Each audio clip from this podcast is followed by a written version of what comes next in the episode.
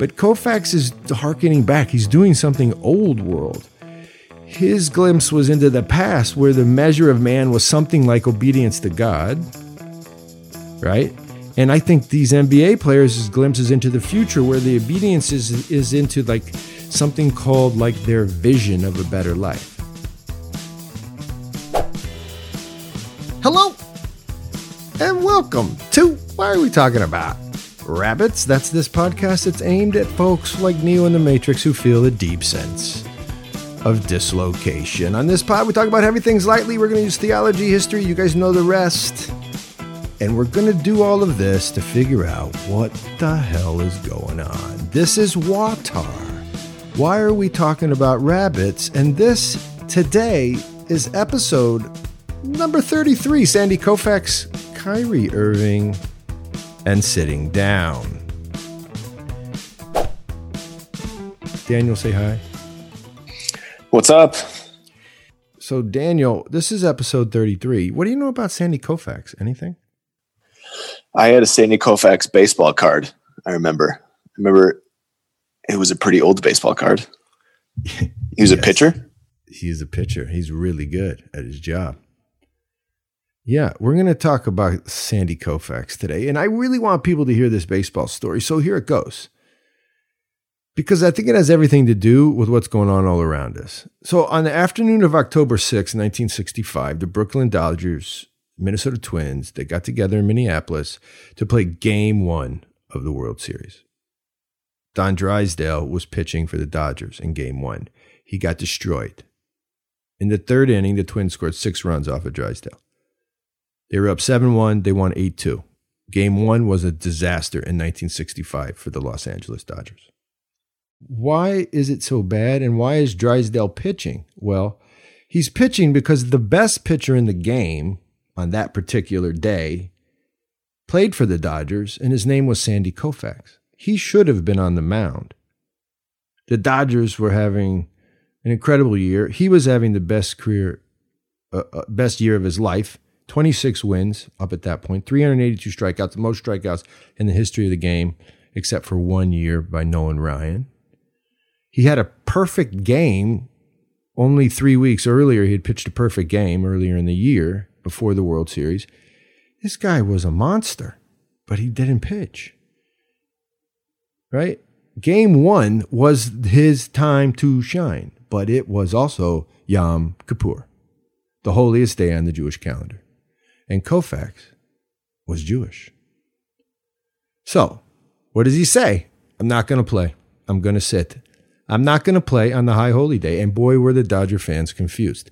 Their owner, Walter O'Malley, he's a Roman Catholic guy.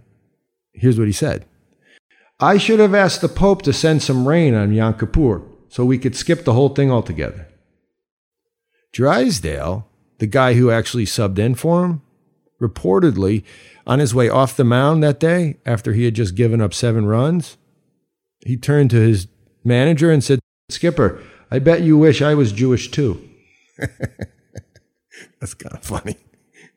As it turned out, not everything was lost for the Dodgers in 65. Koufax pitched in game two. He lost. So now the Dodgers are down 0 2. But guess what happened next? He pitched game five and game seven. And both of those games, he pitched all nine innings, a complete game. And in both of those games, he gave up, Daniel, zero runs. Aren't you a hiker? Hiking? Not a big baseball guy, but this is interesting. So they won the World Series? They won the World Series. He pitched one of the greatest games of all times in game seven. The Dodgers came back to win. You're talking about an all time great guy. And so just a few years ago, in 2015, it was the 50th anniversary of his baseball holy day sit down boycott thing. Because at the time when he wouldn't play it felt a little like a boycott. Some of the headlines spoke of a boycott but what they really meant was he was sitting down and wouldn't play. And it's really interesting to read the interwebs reaction from the articles that are that proliferated during that you know sports articles that were on the interweb in 2015 5 years ago. It's really easy interesting to to to, to read about them and read them. So what did writers of today say about the 50 years ago event? Well, most of them talk about Jewish pride. They consciously or not, they talk about having uh, having stood up, you know, against all the pressure and observed Yom Kippur. And they do it as this in the, in the articles I read are, are done in a way to talk about how he was out to teach people about Judaism to acquire a type of equality. Just listen to what the Brandeis University historian Jonathan Sarna he says in an article by one of America's greatest greatest journalists and maybe probably the best and most famous baseball writer of all time David Halberstam.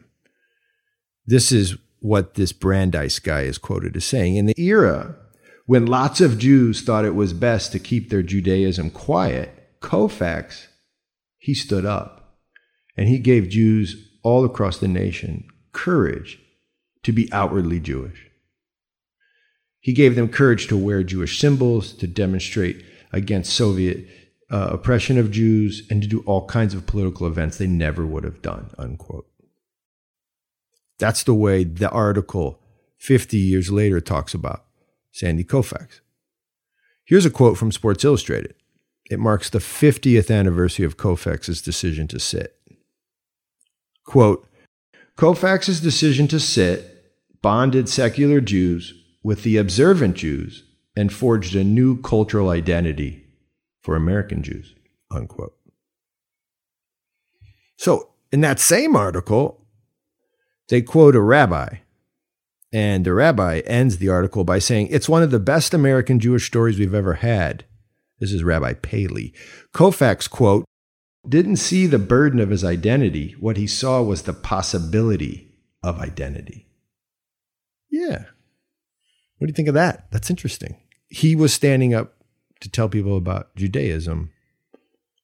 Kind of. It's interesting today, 50 years later, that writers talk about Koufax and his boycott as an identity movement and a way to claim his Jewishness. And even if you keep reading, as I did, you'll see, Daniel, that nearly all the articles were bent on seeing Sandy's sit down as a type of standing up. It's like um, it's like a way to say, right? We count two. So look, do you would you feel proud if Troy Polamalu was? He's an Orthodox Christian guy. I saw him crossing himself in like the playoffs in 2005, about the same time. And I felt weirdly proud. Would you feel proud if you saw him like doing Orthodox stuff before a game? Or what if he sat out Pascha? Uh, I would be, I would be proud, but I don't think I'd be proud in the sense that the Sports Illustrated guys are talking about. Um, like I don't, I don't see Orthodox Christians as persecuted in the same way that the mm, Jews were in the 20th century. Dude, okay. that was an intense century for the Jews. Yeah, good point. Good point. Yeah, and this isn't to downplay any of that at all. It's it's try to I'm trying to get a context. I don't know the answer. I was proud. I did feel like these writers. Now, but what about Polamalu? Like what would he be doing? And what was Koufax doing? Like how did Jewish folks felt like yes, that's our guy. By the way, remember, he's the best. Okay. This guy was so good. I was just watching Pete Rose talk about trying to hit Sandy Koufax's curveball. Like, he's really funny. Pete Rose is a nut. He like, he, it was, he said it was impossible. He had like two hits off of him. So when he doesn't go and play, he stands up for Judaism in the way the articles are talking. I just don't know how they, how he stands up. So let's keep going because so does Koufax have anything to say? Yes. Did he ever comment on yes. his, his actual reasoning? Excellent. So here's what Koufax says. Because it's really interesting. He says this quote, I had tried to deflect questions about my intentions through the last couple of weeks of the season by saying that I was praying for rain on Yom Kippur. See, he saw it coming. He he saw that, uh oh, if we're really good and if we play in the World Series, yikes. So there was never any decision to make, he says. Quote, because there was never any possibility that I would pitch on Yom Kippur. He goes on to say, Yom Kippur is the holiest day of the Jewish religion. The club knows that I don't work on that day. When Yom Kippur falls during, uh, during the season, as it usually does, it has always been a simple matter of pitching a day earlier. I don't work on Yom Kippur. And it doesn't sound like a guy standing up for anything. I mean, it's pretty obvious that Koufax was doing his sit down as a way to honor his faith. There's something about his creator or about the creator of the universe that he's doing there. There's something about the people who God created that he's honoring. I mean, just listen to the definition of Yom Kippur. It's it's pretty straightforward. Yom Kippur is known as the Day of Atonement. It's the holiest day of the year in Judaism. Its central themes are atonement and repentance. Jews traditionally observe this holy day with a day long fast and intensive prayer, often spending most of the day in synagogue services.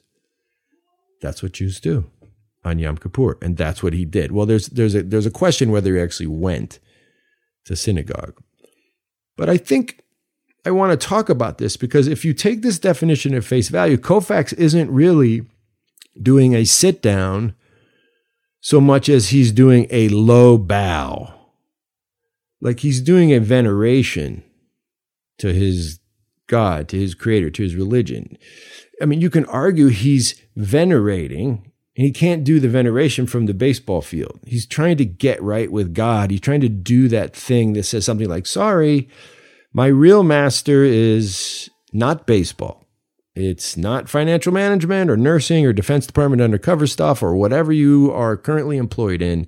My master demands my attention this day, and my master is not baseball. So I think to make this a, a, a little more relevant, we should take a look at some other recent sit downs of sorts in sports. You want to? Let's do it. All right, good. The disembodied voice. I was going to say the disemboweled voice, but. Gosh, that's horrible. That's like a body triangle in jujitsu. That'll disembowel you. what can we just stop for one second? What is a body triangle in jiu-jitsu? What are you talking about? So imagine someone's behind you and their legs have formed a triangle around your torso and they're just like squeezing you like an anaconda. That's a human doing that to a human? Yeah, the worst part is you're not really supposed to submit to that like that's not a submission. It's just like a. What do you mean it's not a submission? What like who decided I can't submit to that? There's a rule? Well, you can, but you're just not gonna. You're gonna be pretty lame. Like you're gonna be a white belt for a while.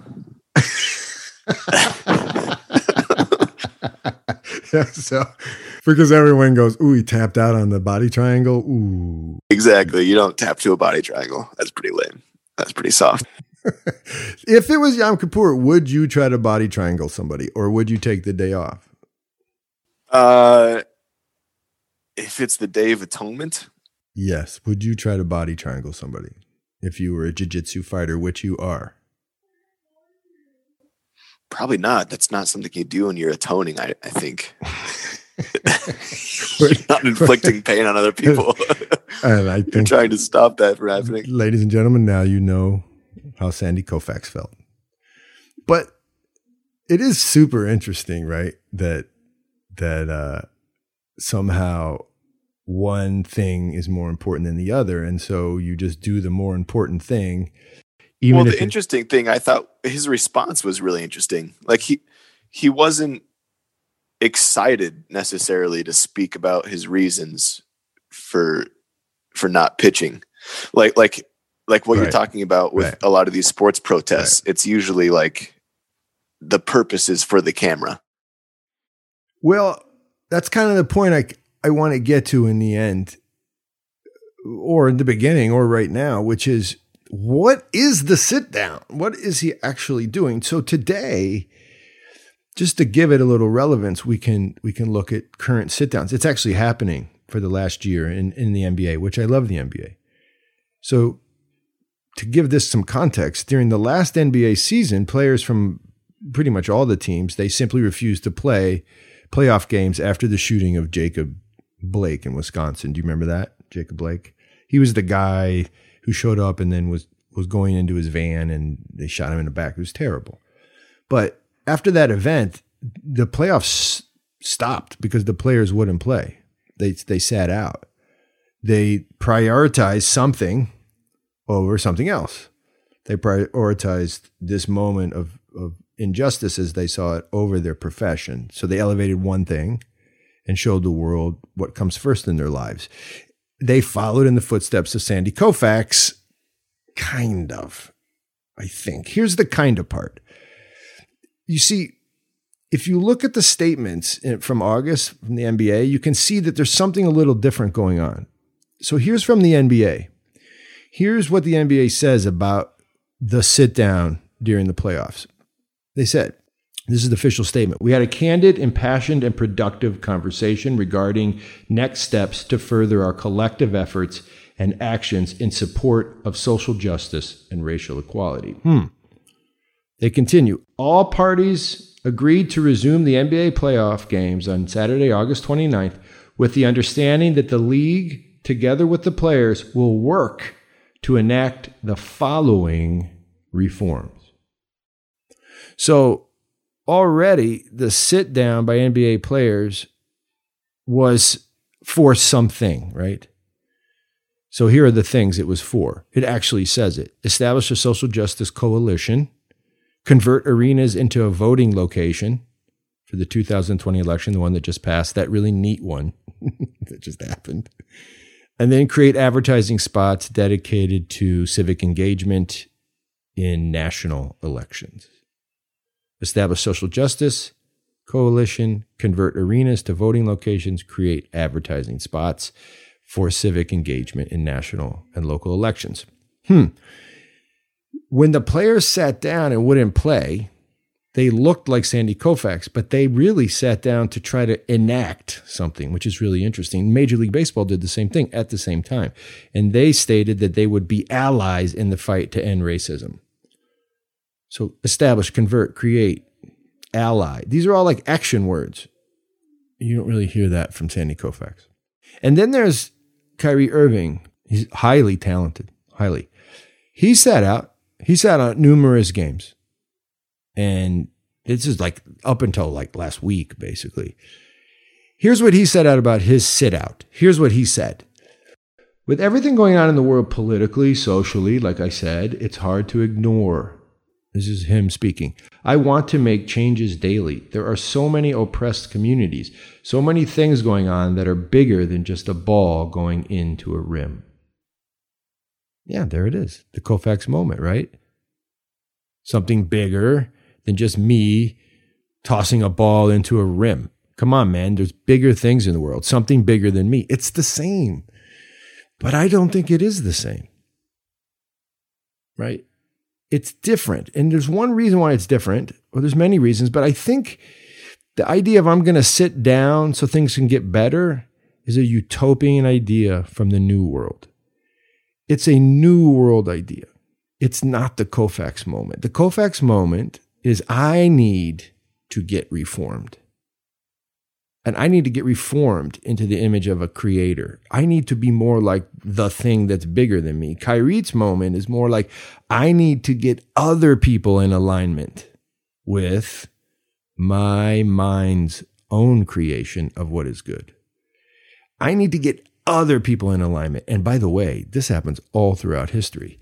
And Christians do it, Jews do it. We try to get other people into alignment with my mind's own creation. And you can feel the NBA players doing that, and they're using the leverage of their stardom. One thing's a sit down for something within, the other thing's a sit down for something without. I think one's like a bow low thing, and the other is a stand tall thing. One's kind of like a small person thing, and the other's like, I've got something to say thing. Uh, I don't know if I'm being fair to Kyrie. I find that one is very old world and one is very new world. So I'm not trying to say, Mr. Producer, I'm not trying to say that one thing is good and the other is bad. I'm not saying that. Kyrie and the NBA guys, most of them I rather admire because they're so skilled at their craft. Who doesn't like that? They're responding to the ethos of our day. Their new world ethos, right? Their New World ethos is normal in the waters we swim. Koufax, whether I think he knew it or not, he's very New World, you know. But Koufax is harkening back. He's doing something old world. His glimpse was into the past where the measure of man was something like obedience to God, right?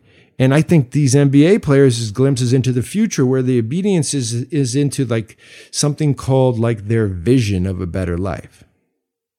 Koufax, I think, sat down more like an admission of guilt, of need, or of weakness. And Kyrie sits down something like to say, You're not going to see me do my thing until you think hard about your thing. I'm not doing my thing, basketball, until you reconsider your thing, which is a messy, ugly life that you, whoever you is, is leading. Fix it. And I'm going to use my leverage to make you do it. Am I being too hard? So, do you Kyrie? protest the protesters by not watching the NBA?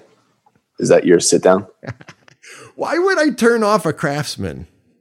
This I never. This is a great question you're asking. Would you turn off a crash a craftsman? What if you found out your favorite jujitsu? Isn't there a jujitsu guy that you like? What's his name? I'm new. I'm new to the to the martial arts scene, but, but I've been it, watching UFC. You have, right? Is there a UFC guy you like?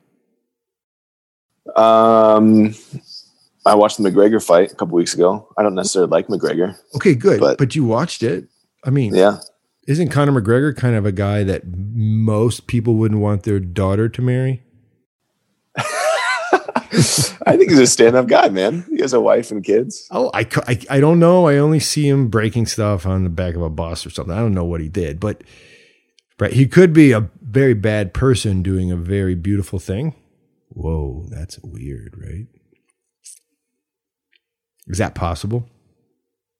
That is a very good question. But let's just finish something real quick about this notion of the new world. I think what I'm trying to describe is a new world way of doing life and an old world way of doing life. And the new world way is super tied into democracy. I mean, it's it's really the whole point in some ways. De- democracy is about demanding, cajoling, influencing, converting, changing people.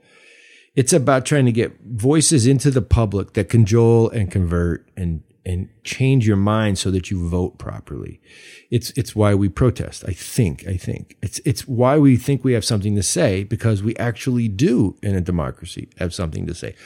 A new world point of beauty is is I actually think you can get your voice heard in a healthy democracy. I think. But here's the trick, right? The protest is making you into a certain type of person who imagines the thing that they want can get done and that that thing is good. It, it forces you into believing something about your own vision, which is it's kind of infallible. I must work on behalf of it. In other words, the vision becomes the God, and the God has been born from your mind. Now, what if it is in alignment? What if the thing you're, what if civil rights, which I think civil rights is fantastic, what if it's in alignment with something bigger and better than you, and you get into line with that movement?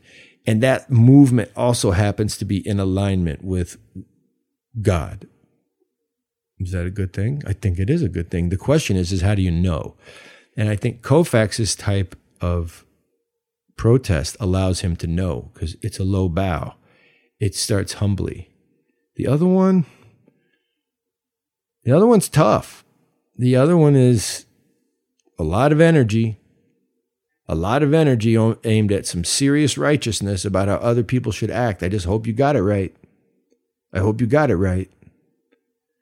And I don't know how you know you got it right, but I, I hope you got it right.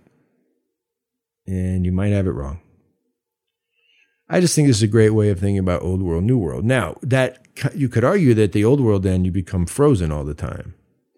You don't know what to do. You always have to wait for God to tell you. And that's definitely a, one of the one of the arguments made by the new atheists. Is what you can do sit around and have God talk to you all the time. But there are ways to know God's will. There are ways to see clearly. there's ways to understand how patterns work. Pageau was talking about it on this pod a couple weeks ago. There's ways to see patterns, but um, maybe that's a different podcast. So, do you think Koufax is cool? Before we check out, I think he's kind of cool. I yeah, it's it's. I like it. I, I mean, the the nature of his, I guess, sit down is interesting because he's actually doing it for the Day of Atonement, which implies that it's like you don't you don't press atonement on other people. You don't have a protest that people aren't atoning. like that always starts with you, right? Oh, so I think you, it's kind of cool. It is ironic. You're right. The angle is ironic that the day that he sits down is the day he actually should never be telling anybody what else to do because he's the one who did everything wrong on the Day of Atonement. It's about you. What if the day, but it feels like Kyrie is like getting everybody else to atone. Like, hey, I'm not playing until you guys all atone. Mm. And it's it like you said, it is tricky because you can't you can't say there's no justified protest. You know, there's injustice, and sometimes it's your responsibility to stand up. Um, mm. Like uh, Pageau had a podcast about the understanding protest on the microcosm of the body, where sometimes you take in food and it's not good for you, so your stomach protests and you vomit it out.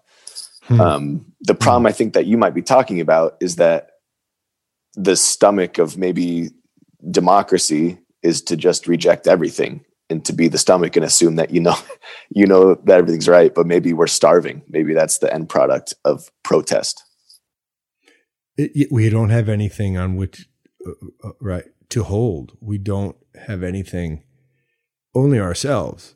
It's only us in the end that ever knows anything. That's pretty freaky right? Yeah you're protesting everything.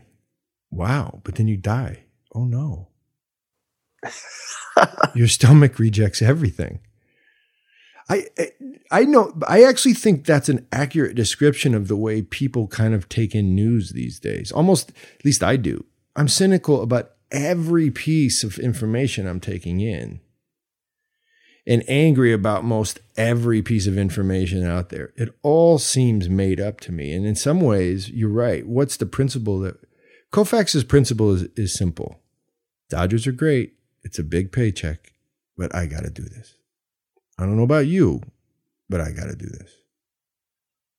And that's the answer. And then someone says, well, we'll do what? I've got to go atone. I've got to go do what my faith calls me because it's what I do because I'm a Jew. He doesn't, you see how all of a sudden all of the thought processes are taking out of it. The, the obedience overrides the reason.